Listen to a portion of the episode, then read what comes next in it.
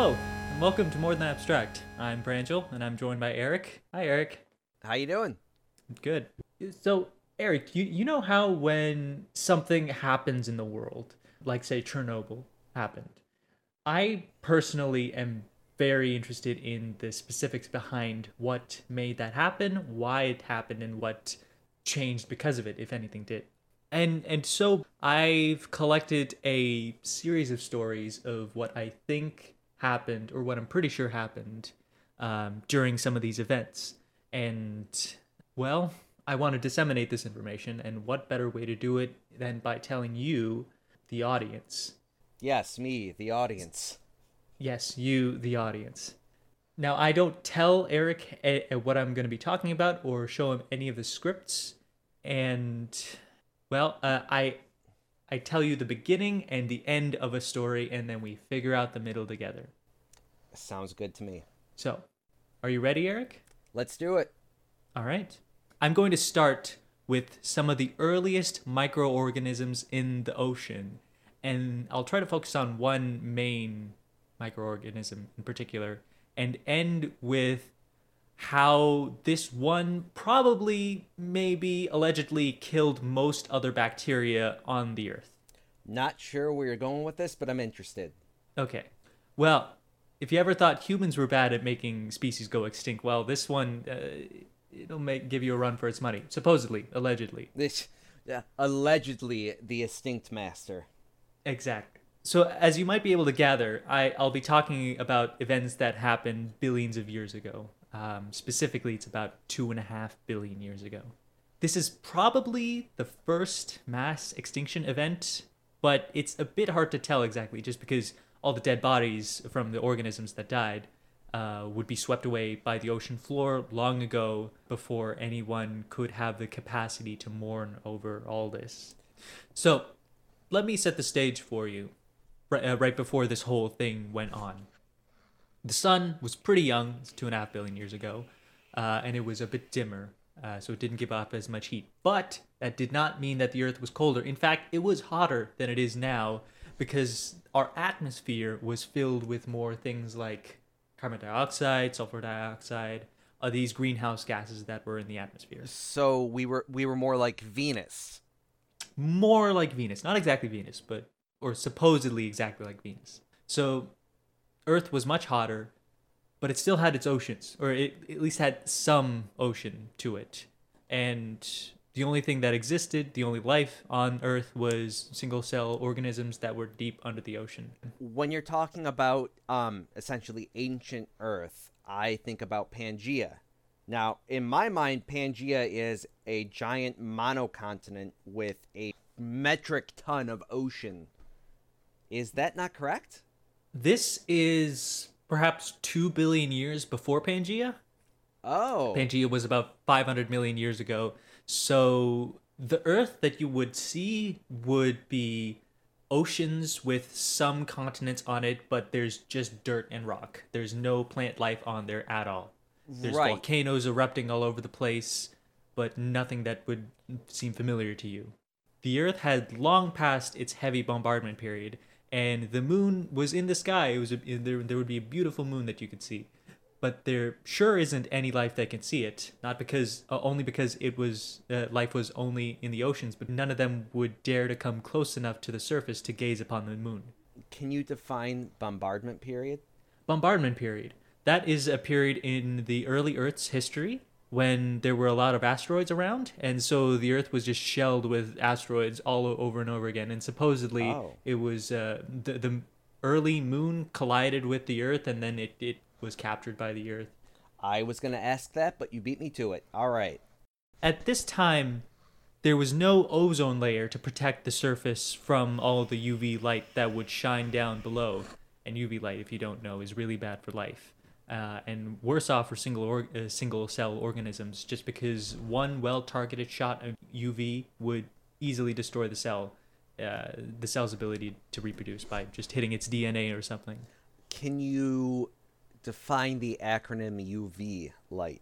So that, would- that would be ultraviolet light. Uh, any light that is higher energy than blue light.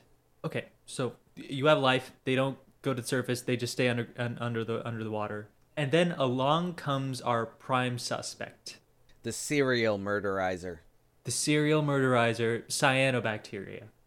And you know the worst part? What's that? This bacteria that maybe, probably, allegedly did the mass extinction is still around to this day. Okay, what? It got away with it. It got away with its crimes. Uh, Okay, that's actually really impressive.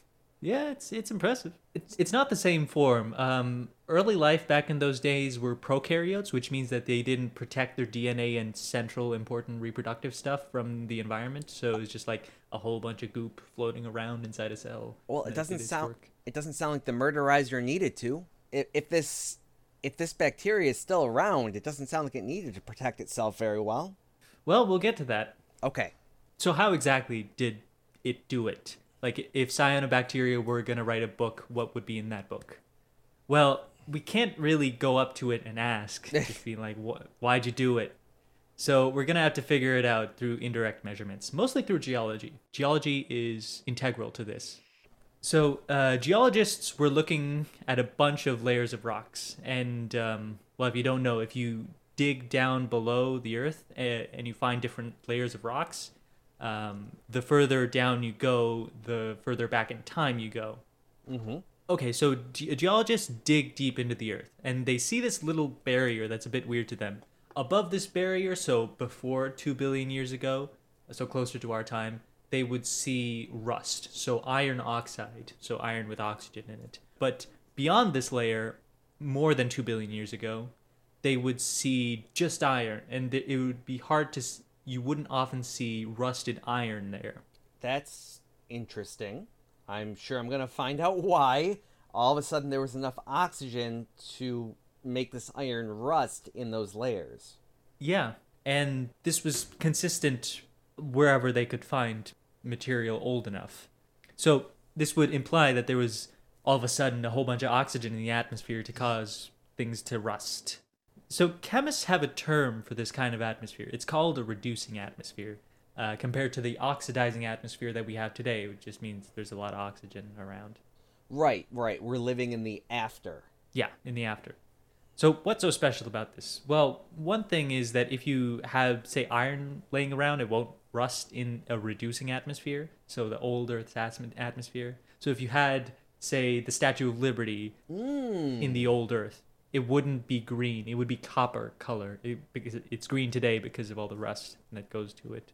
That's an excellent example. That's what it would kind of be like. Also, you wouldn't be able to breathe, but that's not really important because humans would never be around at that, point. And then along comes cyanobacteria in this rust-free world and starts uh, making a ton of oxygen in the atmosphere. This might be one of the first instances of photosynthesis in the early Earth. Oh, the bacteria photosynthesize? Yeah, I'll get to that uh, uh, in the end. Okay. so this is photosynthesis in a similar way to what we have today. You know, plants take carbon dioxide and water from around them, and then uh, using sunlight, they turn it into oxygen gas and then sugar. Usually, I'm not sure if cyanobacteria at this time turned it into, into sugar, but they turned it into something. Wait, well, it sounds like they turned it into a lot of oxygen. They turn it into a lot of oxygen for sure. Now, there's just one problem with all this. Oxygen makes things rust. That's a problem. My car knows all about it. Oh no.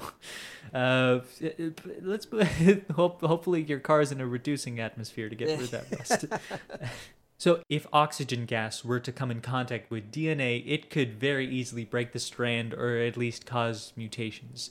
And for a single cell organism, that can very easily be fatal, especially uh, since it was early life. So they didn't really have proteins to repair DNA or a nucleus that protects the DNA from the rest of the cell or whatever's around. So it can be pretty dangerous. At such micro of a level, I don't know how much of an impact that would actually have. Well, um, if oxygen gas were to come into a bad part of the neighborhood of the cell, then well, it would be bad. For the So, cell, um, correct. For the cell. How bad is that for an organism of our size? I don't think it's that bad because we definitely have DNA repair proteins, so they're supposed to go in there and fix all the stuff that goes wrong. So, all this oxygen would come in contact with these early life bacteria, and the cyanobacteria would be, in essence, poisoning themselves. uh, just because they release oxygen, but the oxygen poisons them, kills them. But somehow, at some point, this bacteria eventually was able to cope with having oxygen around it, and that's when its population really started to explode. You know, it was it was there's there's plenty of food around, the sun's always shining, and well, you're not killing yourself every time you try to eat. Yeah, yeah, you just poop it out. They were the first poopers. You know, I don't think they're the first poopers, but they're the first exhalers. Close enough. It's just gas poop. gas poop. So, because their population exploded, there's more of this stuff that makes oxygen, but everything else, all the other bacteria, would start to get poisoned by it. Right. Or rather, you would expect them to. Oh. We don't really know. We can't really ask them because they're dead, or we don't know if they're old enough. Plot twist. So, like, like imagine this: you're living your life, and all of a sudden, sea levels rise you know hundreds of meters and all of a sudden you have to survive on water you've you probably encountered seawater before and you would do okay for a while just by treading water but you can't live like that. None of us can. No, I don't live in Florida. and, and that's why this period is said to maybe probably allegedly be the first mass extinction event with cyanobacteria as the main suspect. This whole thing has a few names to it. It's called the Great Oxygenation Event, the Oxygen Crisis, or even the Oxygen Holocaust. Oh, really? The Oxygen Holocaust. Yep. Okay. It's and it's not a small amount of oxygen either. It's a solid two to five percent.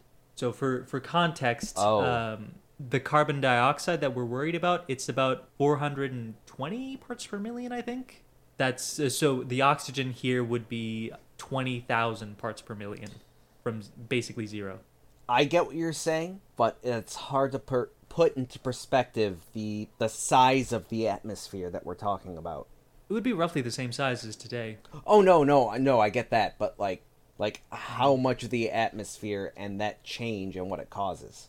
Well, this cyanobacteria, over millions of years, was able to take oxygen levels in the atmosphere from almost zero to about 2 to 5%, where it stayed steady for a long time. Can you can you shrink down the size of your comparison to the size of your bedroom? Uh, I don't think I can. Oh, f- fair. Our atmosphere is big. It's got a, a bunch of oxygen in it now because of all this phytoplankton. And that's what this um, category of bacteria are called phytoplankton. Oh, They're around to this day and, and produce most of our uh, oxygen on Earth. I didn't know that's what phytoplankton were. Yeah. Cyanobacteria is a type of phytoplankton, some of the oldest ones, but this time it protects its DNA from all the oxygen around it, just like all the other organisms. How does it do that? Uh, well, it has a nuclear shell around it. It's like a membrane. So you know how cells have their own membrane. Well, there's a second membrane inside of that, the nuclear membrane, to protect against the uh, protect the DNA against everything else. So it's like its own suit of armor or shield. Yeah, kind of. Okay. To me, it's it's really impressive that a bunch of microorganisms were able to make such a big impact, and well, they were able to change their own genes to uh, cope with the environment that they were given. And some of them, some of their neighbors, were not. Not all, of course. We're here, and we have microorganisms of varying um, uh, variety. So some of them must have survived. And that's all I have for you, Eric. Mm. We went from the earliest life to the maybe, probably, allegedly death of um, most other organisms at that time. But how does this get us to events like Chernobyl?